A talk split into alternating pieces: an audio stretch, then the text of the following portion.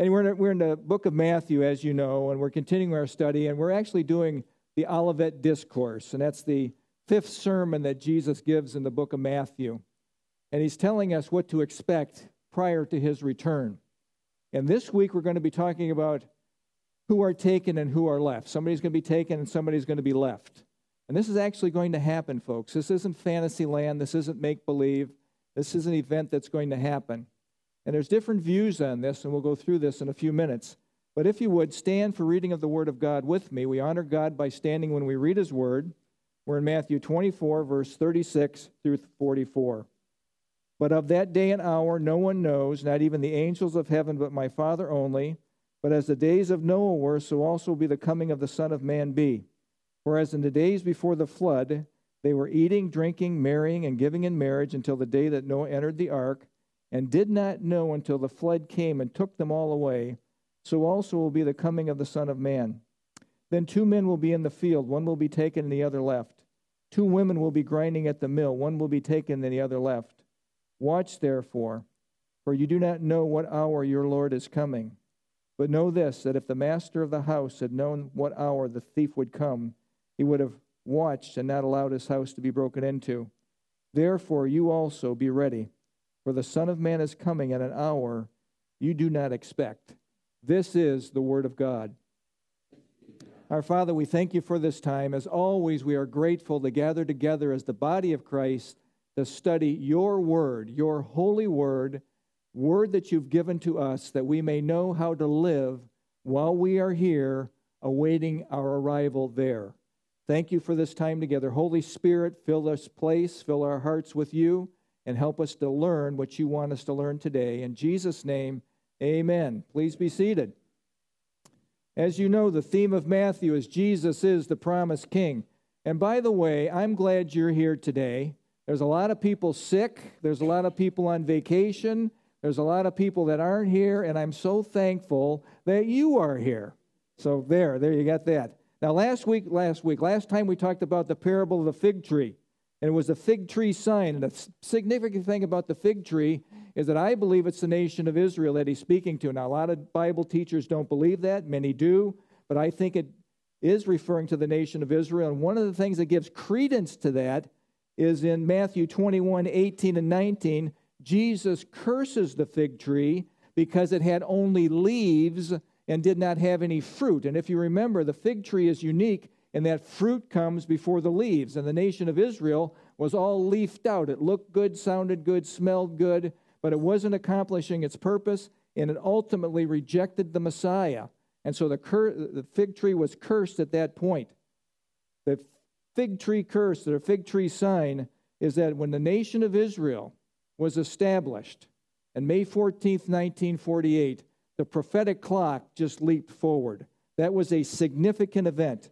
One of the things that you want to remember about the fig tree and fruit is that fruit is an indication that you're truly part of the family of God. You must remember that. In order to be a real Christian, there has to be some fruit. Now, it might be a little itsy bitsy, teensy weensy, itsy bitsy fruit that nobody else can see but God, but there needs to be some sort of fruit that is produced in your life. And what is fruit? Fruit is character change. You were saved to be changed. And character change, as you know, in, in Galatians chapter 5, is love, joy, peace, patience, kindness, goodness, faithfulness, gentleness, and self control. These things will start to take place as you abide in Jesus, as you abide in the vine. Remember in John chapter 5, Jesus says, if, if you remain in me or you abide in me and my word and I remain in you, you will bear much fruit. Apart from me, you can do nothing. We get our strength by abiding in the vine, the Lord Jesus Christ. And there will be character change. 2 Corinthians 5:17 says this in the amplified version, the New Living Translation.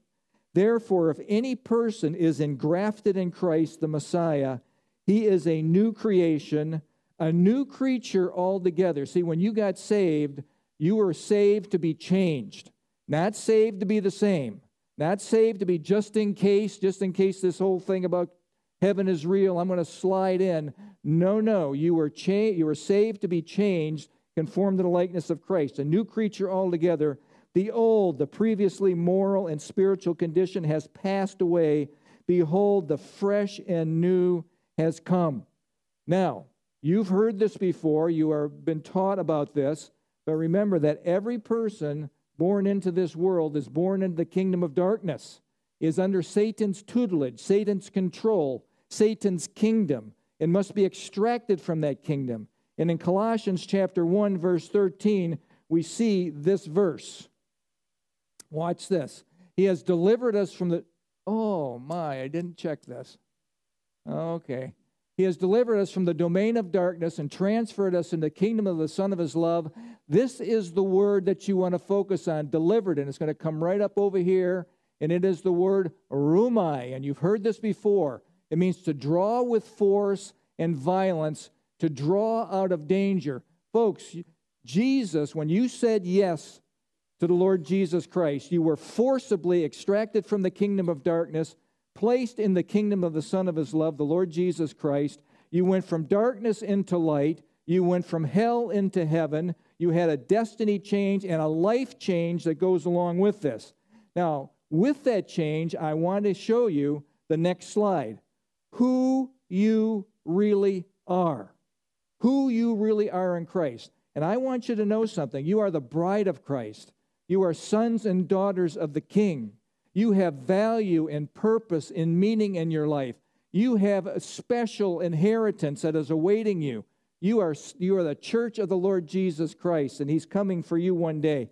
And the next slide is going to show that you are a new creation in Christ. Everything is new. And because you are new, because you are new in Christ, watch this. The next little section there know who you are. That is so important. Again, you're a child of God, a daughter of the King. You belong to the Lord Jesus Christ. Then be who you are. And finally, most of all, it's going to come up right here. Oh, act like who you are. Folks, you're different. You're different. People should see you as different. People should see you as weird and strange because what? We're aliens and strangers here.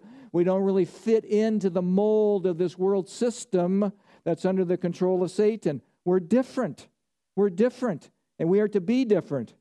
Israel put forth its leaves, folks, on May 14, 1948, after 2,000 years of dispersion. And if you remember, no nation in the history of the world has been assimilated into other cultures and yet maintained their identity. The Jewish people did. This gives credence that God is God and He orchestrated this whole thing.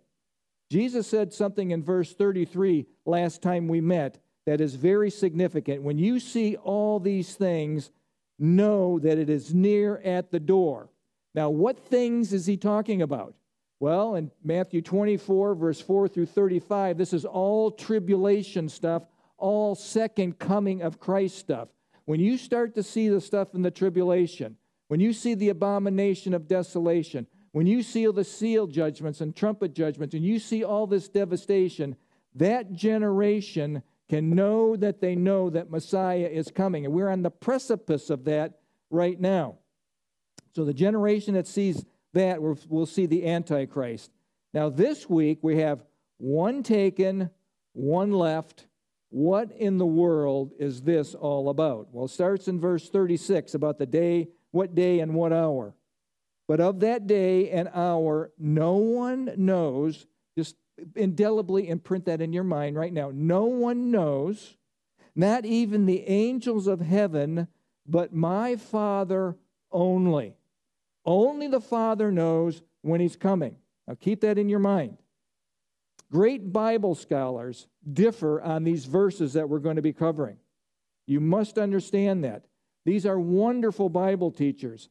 Some that I'm going to list in a few minutes that you're going to, maybe you'll know their names. I know them very well, and they are very solid, who differ on these verses that we're going to go through here momentarily. And I believe me, I've struggled with it. If you look at my Bible, I've got things here that are all over the place on this section on what I believe. Now I don't believe it. Now I believe it. Now I'm back to believe. So that's the situation that we're in here today. So in Matthew 24, 4 through 35, Jesus is speaking to the nation of Israel exclusively. The tribulation and the second coming of Messiah are in view all the way up to our teaching today. Unequivocally, those are all about the nation of Israel.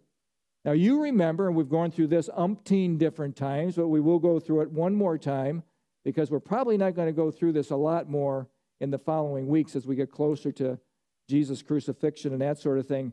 But if you remember the 70 weeks of Daniel, and the slide's going to come up on the screen, and if please remember this as best you can, indelibly imprint what I'm saying into your minds. Because you know that in Daniel chapter 9, 27, the whole tribulation starts when the covenant is signed or ratified by the Antichrist. And we know that this 70 weeks has been guaranteed for the nation of Israel. And we studied this thoroughly. This is 70 week years, 490 years, from the going forth of the decree to restore and build the Jerusalem wall in Nehemiah chapter 2, verses 1 through 8, until the coming of the prince, Messiah Nagid, Messiah the prince.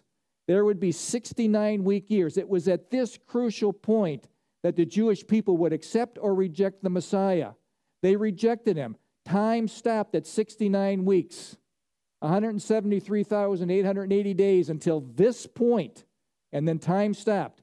The Jewish people have been put on hold. The church age began.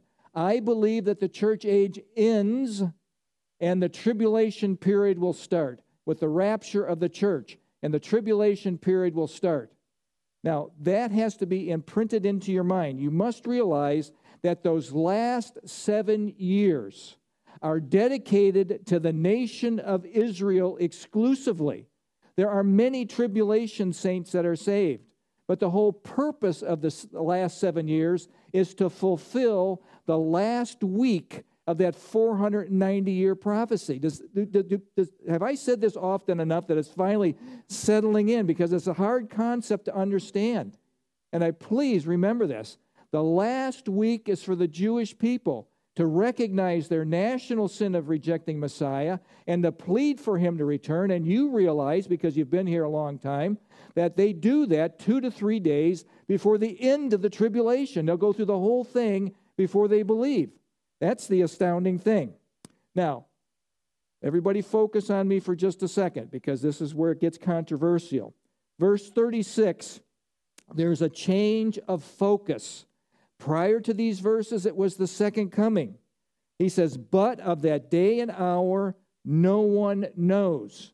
So there's a change of focus here. I think it's now he's no longer talking about the second coming, he's talking about something else.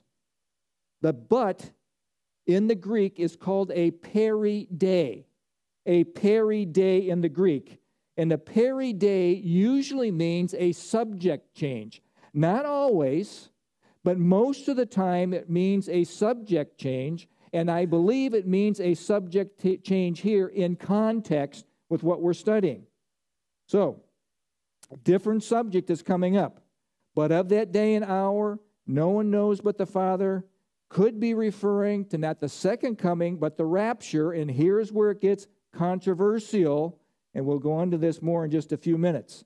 Now, Arnold Fruchtenbaum, who I read a lot of and you've heard a lot from, says this concerning the rapture It is not known by the angels, nor is it known by the Son in Mark 13 in his humanity, but only by God the Father. If the timing of the rapture was hidden from both angels and the humanity of Jesus, how much more so is it hidden from mankind in general? Now, why doesn't Jesus know? And a lot of people say it's because of his humanity and he set aside his divine rights. Remember the kenosis, the self emptying of his divine rights while he was here?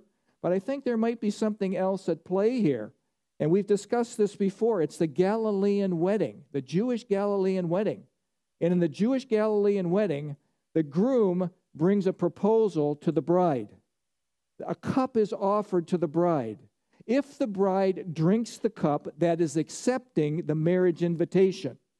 They are determined to be at that point wed, although it's not consummated, because the son has to go to father's house, add on a room, and that room has to be inspected by the father, and the father is the only one that knows when to release the son to go and fetch the bride. That's the picture here. Only the Father knows. Now, I want to say something here. Something for every young man or young woman that is contemplating marriage. Please, everybody hearing this on, on the video. A husband is to prepare a place for his bride. If he cannot prepare a place for his bride, then he is not ready to care for her. He cannot provide for her and protect her. The husband is not, a, not to expect the wife to prepare a place for him. He is to prepare a place for her and be ready to support her, provide for her, and protect her. If he cannot do that, that dude is not ready to be married. So please hear that. Now, Jesus actually plays off of this Galilean wedding ceremony in John chapter 14, verse 2 through 3, when it talks about this is the upper room discourse. Now, you hear this verse most of the time at funerals, but it actually has to do with Jesus going to prepare a place for, I believe, his bride, and he's making a promise to come back and get, him, get us. Notice what it says In my Father's house are many rooms or dwelling places or mansions. If it were not so, I would have told you so. And I go to prepare a place for you. You put your name in there if you're a believer in the Lord Jesus. And if I go to prepare a place for you, I will come and receive you unto myself, that where I am, you may be also. The bride will always be with the bridegroom. Remember that. We're going to be in Father's house with the bridegroom. So, the fetching of the bride for Messiah, I believe, is the rapture, not the second coming. In my mind, the day and the hour that is in question speaks of the rapture of the church. Now, again, very controversial, and I'll get more into that in just a second. Again, this is not without controversy. Now, here are some examples of the split of opinion on these verses from people who know the Greek, know the Hebrew, know the history, know every lots of knowledge on this, okay? And still they disagree.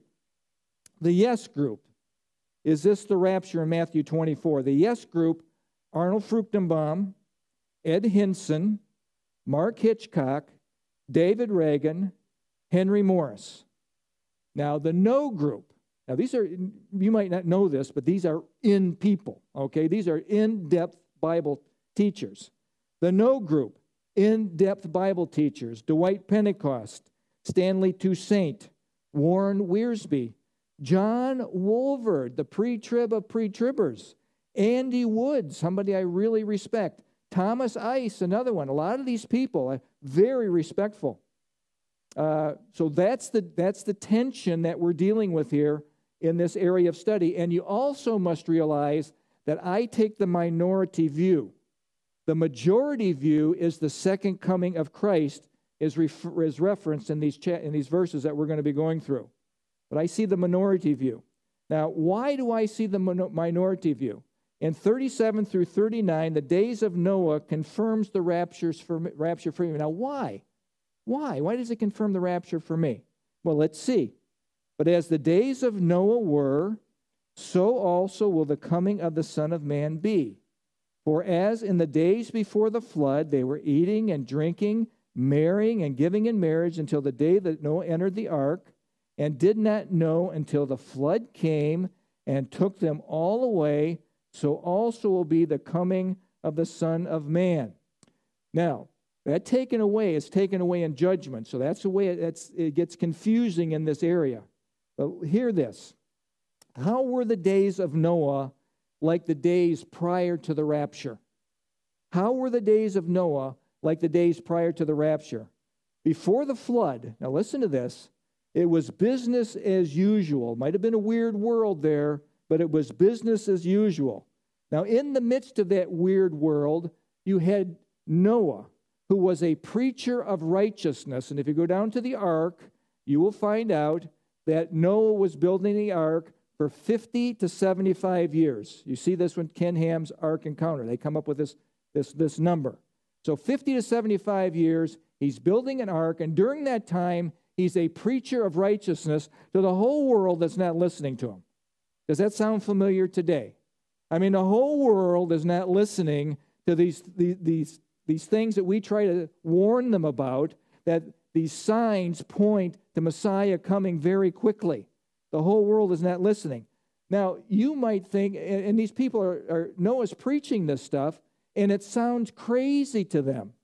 Now, look, he's, he's putting an ark out here in the middle of the wilderness. Now, this thing is being built in a desert.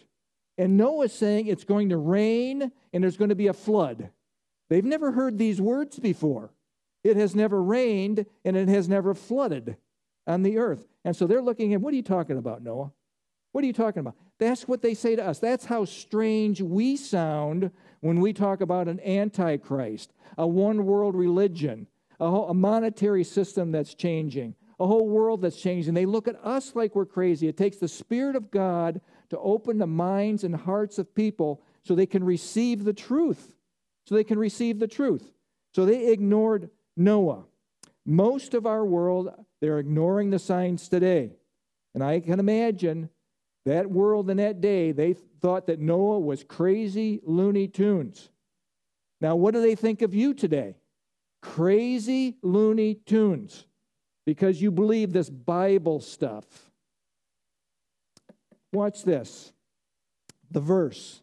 They were eating and drinking, marrying and giving in marriage until the day Noah entered the ark and did not know. Mark that down in your minds. Until the flood came and took them all away, so also will be the coming of the Son of Man be. Now, did you catch it? Did not know. Life as usual. The grind, the daily grind, same O, same O was going on in their lives. Same O, same O. Folks, prior to the second coming, it will not be life as usual. It, it, this is not how life will be prior to the second coming of Messiah. It will be very different, and you know this. The sealed judgments 1.5 billion, billion people die. And then the trumpet judgments 1.5 billion people die. And then the bowl judgments are the worst of all. And my goodness, they will decimate the earth. The inhabitants, I believe you'll be living on earth with PTSD, or maybe not post traumatic, you'll be in traumatic stress at that point. That's what you're going to be running into. The entire planet is going to be overwhelmed. A cataclysmic mess that is off the charts. That is not life as usual. There is no marrying and giving into marriage and eating and drinking and going about your merry way when you're living in that environment.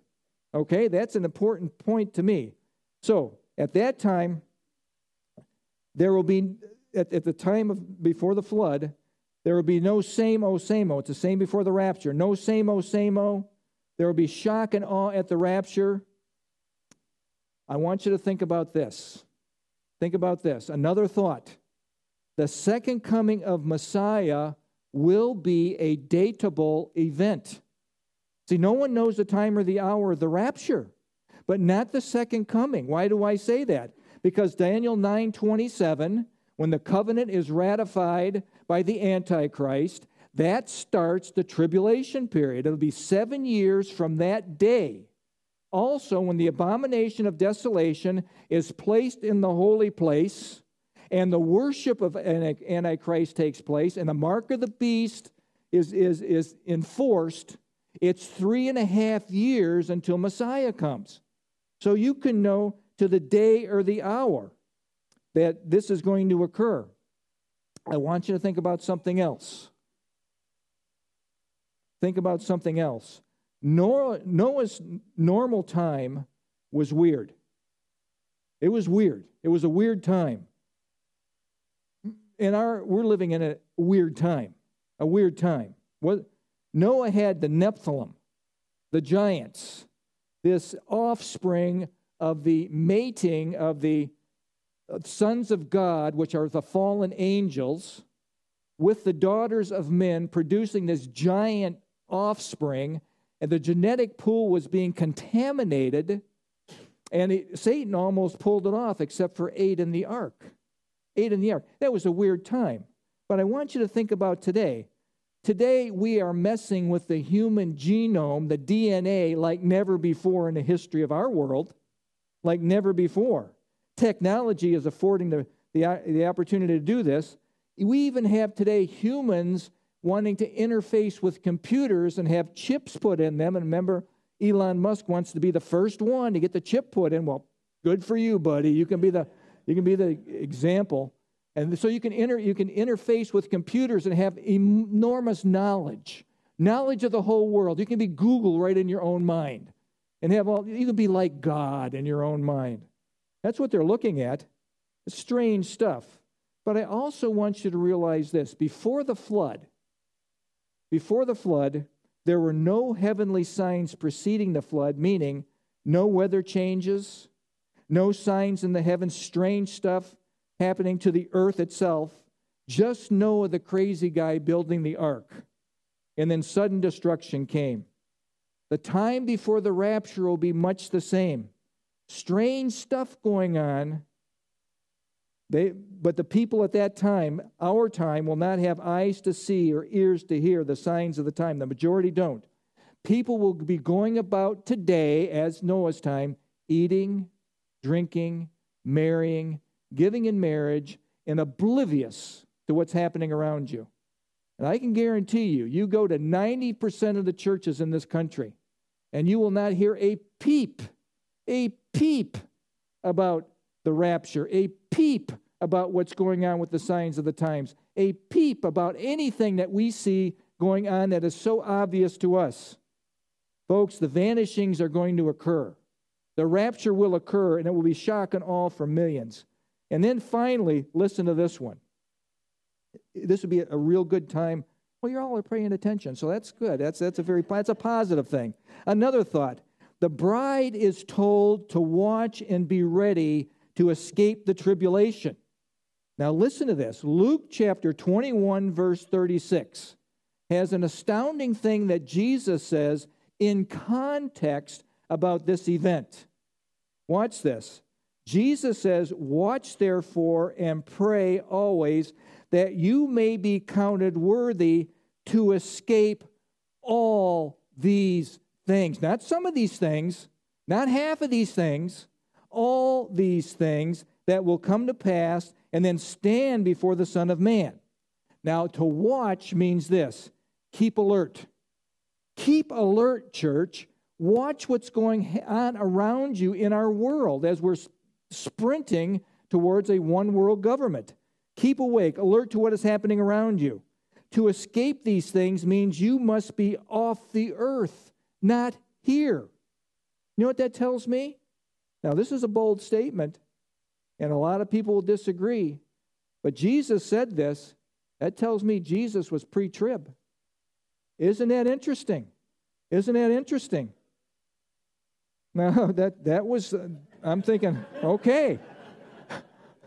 Now, I might be misreading that, but that's how it looks to me, at least today. Now, that could change. Verse 40 and 41 Who are taken and who are left? Now, this is the question.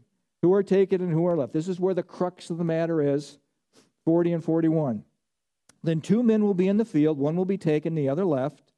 Two women will be, women will be grinding at the mill, one will be taken, and the other left. So there are two views to make this real simple. There's two views on this. You've already heard the people that believe in these, these views. The first view is those taken are taken in judgment like at Noah's time. If so, that's the second coming of Messiah that is referred to here. Okay? And a lot of great Bible teachers believe that this is what this is referring to. And that is, again, that is the majority view. I hold the minority view. If you don't hold my view, that's fine.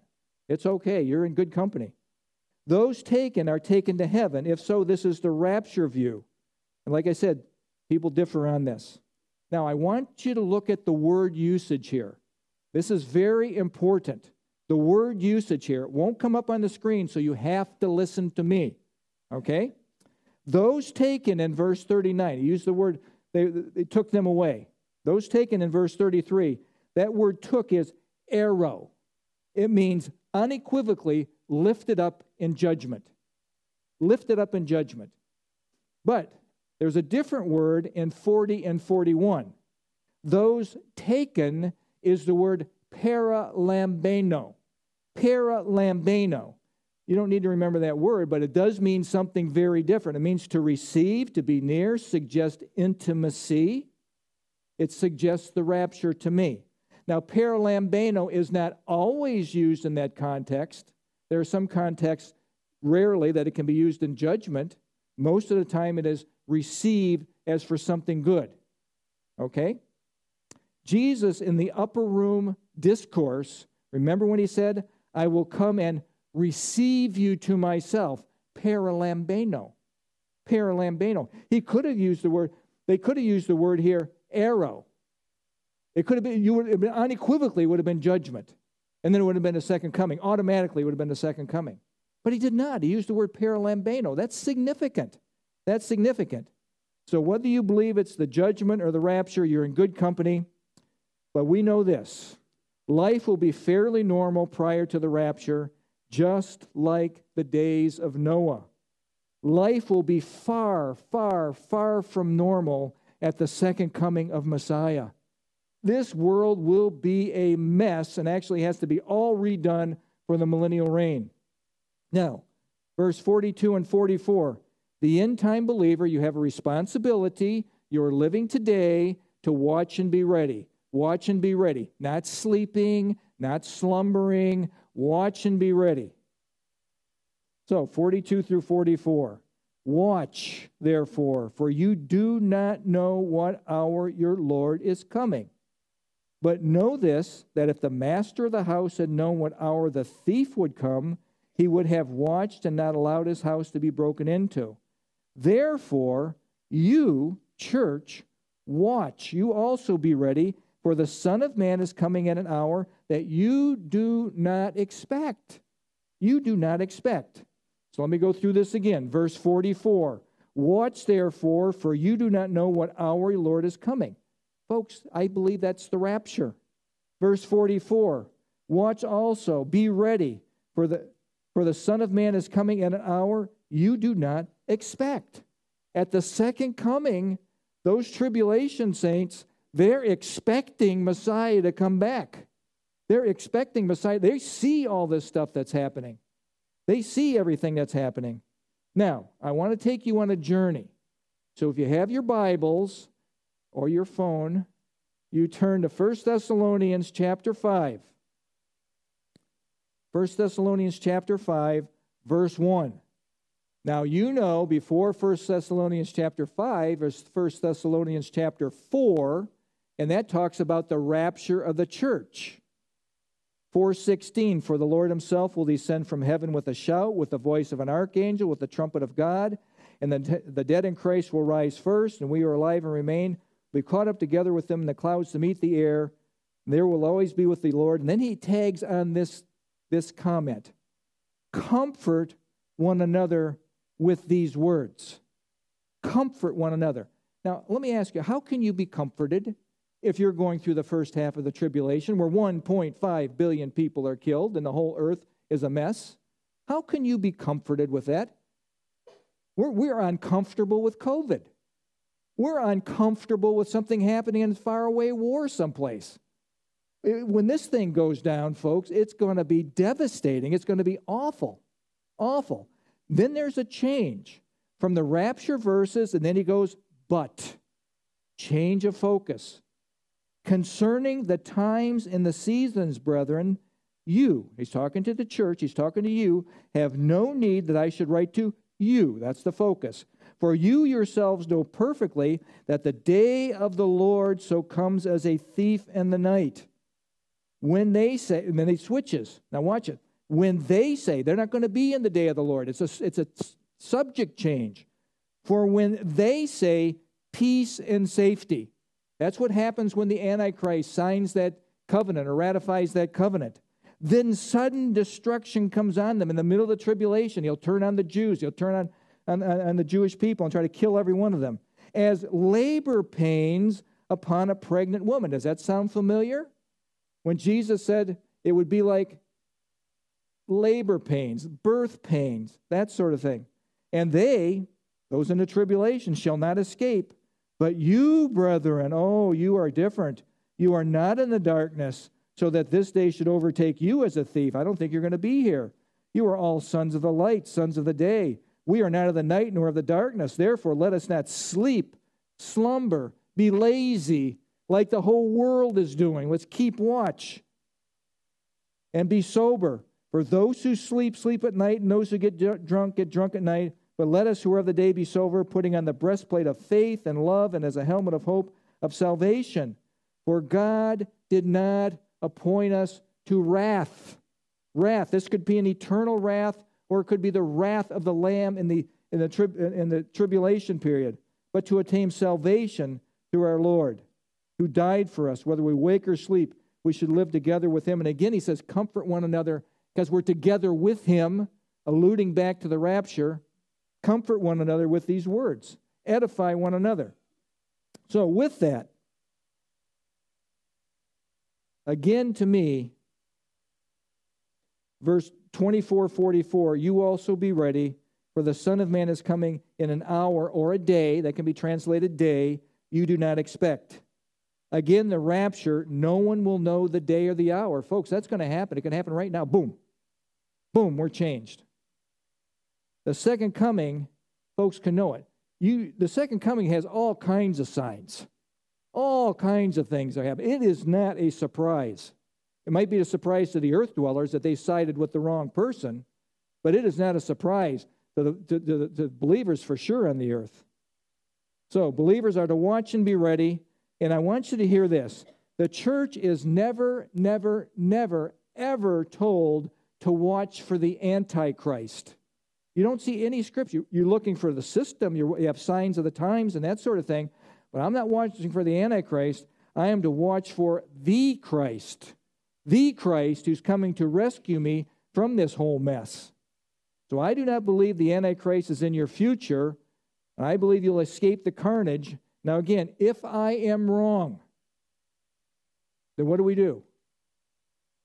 Mid trib, mid trib, we go, okay, we know that. Okay, everybody knows because nobody has this down perfect. Believe me, eschatology is something that we don't perfectly have. We're trying to work through this. So, closing thoughts. However you view, however you view taken in judgment or taken in the rapture, the point is that one day you will be taken. Whether it's natural or whether it's supernatural in the rapture, you will be taken. Either way, Jesus gives us a clear view of what his return will be like. On the day Jesus returns for his bride, the whole world will be caught off guard. Not at the second coming. The whole world will be a mess prior to the second coming. So the rapture is a one off, so to speak. One off. The whole world, the church will be gone. But the second coming will also be a one off when Jesus comes and establishes his kingdom. The second, the rapture is going to be shock and awe for sure for those who are left in judgment. See, they're going into judgment, they're going into the tribulation. We have been rescued from that. But the second coming is going to be shock and awe also. Both events are unprecedented. I want you to think about something. Now think I want you to think about God. Think about God and who he is. Whenever God invades the lives of humans, it's a terrifying event. Now, when Jesus comes back at the second coming, the wrath of the Lamb is pinnacled. Okay, that is going to be abjectly terrifying to this world. Remember, it gets absolute darkness prior to his return. Lightning then flashes across the sky, and he comes and he deals with the Antichrist, the false prophet, he deals with the earth dwellers. He throws Satan into a pit for a thousand years. It will be terrifying for those who have been against Jesus. Terrifying. Be an unspeakable moment for those folks. Whenever God invades, it's a terrifying moment. People are so casual with God. So casual. He's a good guy. He almost is like your grandfather. He's almost like your little huggy bear. He's a little huggy bear God. And I want to tell you, we have a poor view of God. We're all guilty of not seeing God as He is. Loving, yes. Righteous and holy? Yes. Wrathful? Yes. Yes. What are we missing today in our, fear, fear, in our view of God? I think it is this, folks. It is the fear and holiness of the Lord, of Yahweh. It is the fear and the holiness of Yahweh. Now, we talk about fear. There's all kinds of things that we're afraid of. I have a picture of a brain here. Now, this brain is being feared, is having a little fear from this spider. And if you remember, arachnophobia is the biggest fear that humans have. It's number one on the list. And when your visual cortex takes this in and you process it at higher levels, you have a response. And most of the times you want to avoid anything that's going to cause fear. Now, the next slide is a normal human response to fear fight and face it, or flight and freeze. And, folks, this happens all the time. Now, in battle, you're hoping and they're training you to fight and face it. But, folks, you can start to fight and freeze, or you can start to fight and flight and then freeze. I mean, there's all these things that happen in the human mind. But God's view of fear is very different. It'll be the next slide. Watch this. You know this, you've heard this before. The word fear is yare in the Hebrew. It means to have fear be afraid. Tremulous fear is in view here. But the main thing for believers is to revere, to have reverence for, to stand in awe of, to be in awe, to honor, to respect God. It is God is high and lifted up. God is righteous and worthy to be praised. He is our Father, and He is holy, and He is righteous. He is the one that we serve. Now, here, A.W. Tozer, oh, excuse me, I missed this. So get ready, Emma. God is pure, abject holiness, a holiness that exceeds our ability to comprehend exceeds our ability to comprehend. A.W. Tozer, in his book Knowledge of the Holy, who I quote frequently, has a section on the holiness of God. Listen to what he says. Watch how eloquently he speaks. The sudden realization of his personal depravity, speaking of Isaiah when he sees the Lord, came like a stroke from heaven upon the trembling heart of Isaiah at the moment he had his revolutionary vision of the holiness of God. Now, you have people today saying, I saw Jesus in the mirror. Or I saw Jesus, and Jesus came and he spoke right to me, and I spoke to him, and we're having this conversation. I'm telling you, when you get in the presence of God, it is not going to be this casual thing. It's not going to be this casual experience. Watch what Isaiah says. His pain filled cry was, Woe is me, for I am undone, because I am a man of unclean lips, and I dwell in the midst of people of unclean lips for mine eyes have seen the King, the Lord of hosts, the God of armies.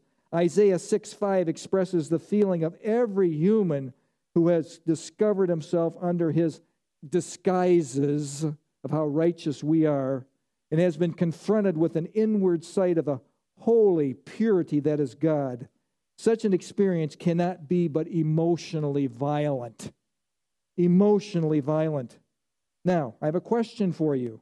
In view of God's abject holiness, what are we as believers to do? How can we live in the presence of this abject holiness?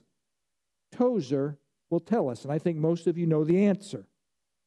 We must, like Moses, I love how he writes, cover ourselves with faith and humility while we steal a quick look at God, whom no man can see and live. The broken and contrite heart God will not despise. We must hide our holiness. Listen to this uh, hide our unholiness in the wounds of Christ as Moses hid himself in the cleft of the rock while the glory of God passed by. We must take refuge from God in God, in Jesus Christ, who is God.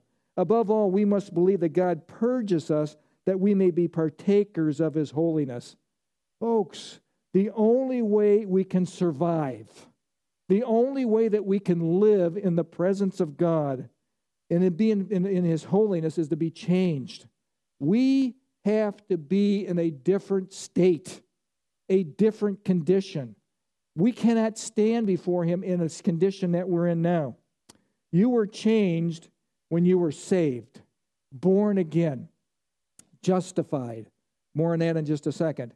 1 John 3 2 says this When we see him, we who are believers see him, we who have the righteousness of Christ credited to us the second we believe. When we see him, we will be like him. You remember that one? For we will see him as he really is. In the glorified state, when we are changed from this flesh and blood into our different existence, we will see God face to face. We're going to be in a different state and be able to appreciate him forever. It is calming to me I'm living here in this mess. It is calming to me to know that I'm in God's family exclusively because what Jesus did for me. Exclusively. I simply believed, I placed my trust in Him, and He saved me. His righteousness was credited to me. We cannot trivialize this. When you said yes to Jesus, His righteousness was credited to you. You will never, ever, ever be more righteous in His sight than that day you said yes to Jesus. You may live a crummy life and regret it, but you're as pure as ever before the eyes of Father because you said yes to Christ. Jesus' blood sacrifice cleanses me from all of my sins. God views me as holy, pure, and clean. That's positionally pure, but not actually pure here. You realize that, don't you? You realize we're all sinners, we're all depraved, we're all, we, we, we go about this thing regularly, uh, missing the mark.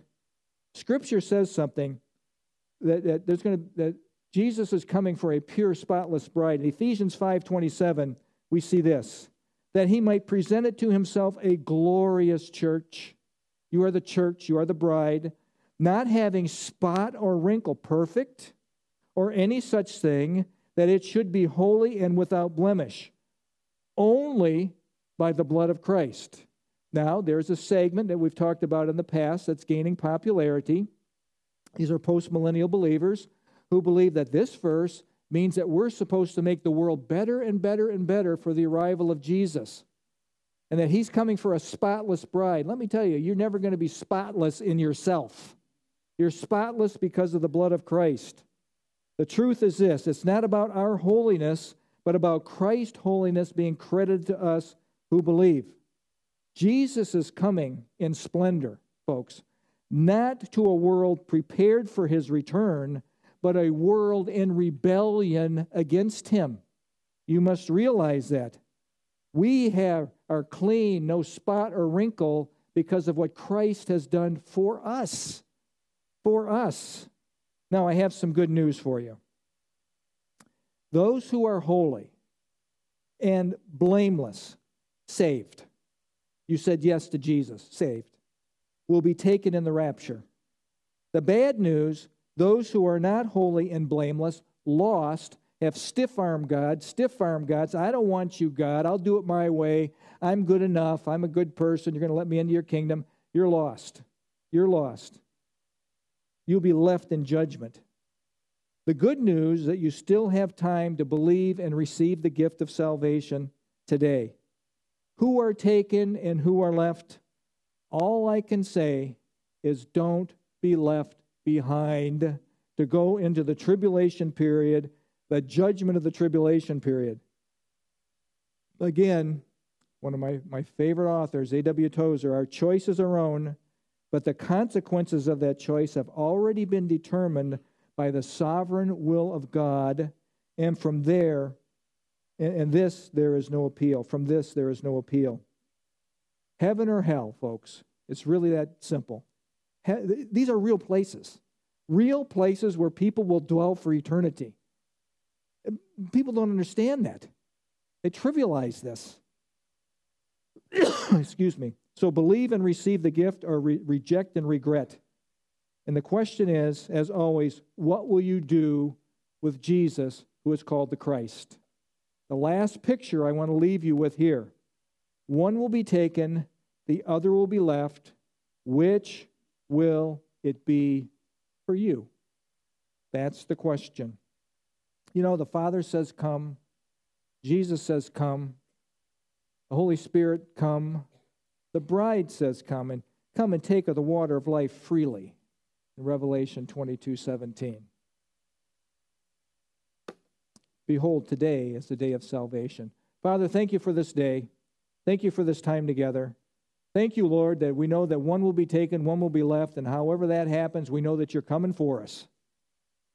Lord, second coming verses, rapture verses, however that all plays out, we know that you're coming for your bride, and we are confident in that. Whether these verses apply or not, that remains to be seen. We get to heaven, we will know.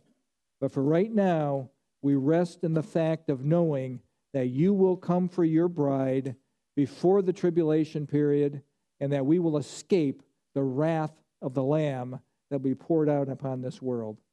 Lord, thank you for this time together that you've given us to study your word, the infallible word of the living God. In Jesus' name, amen.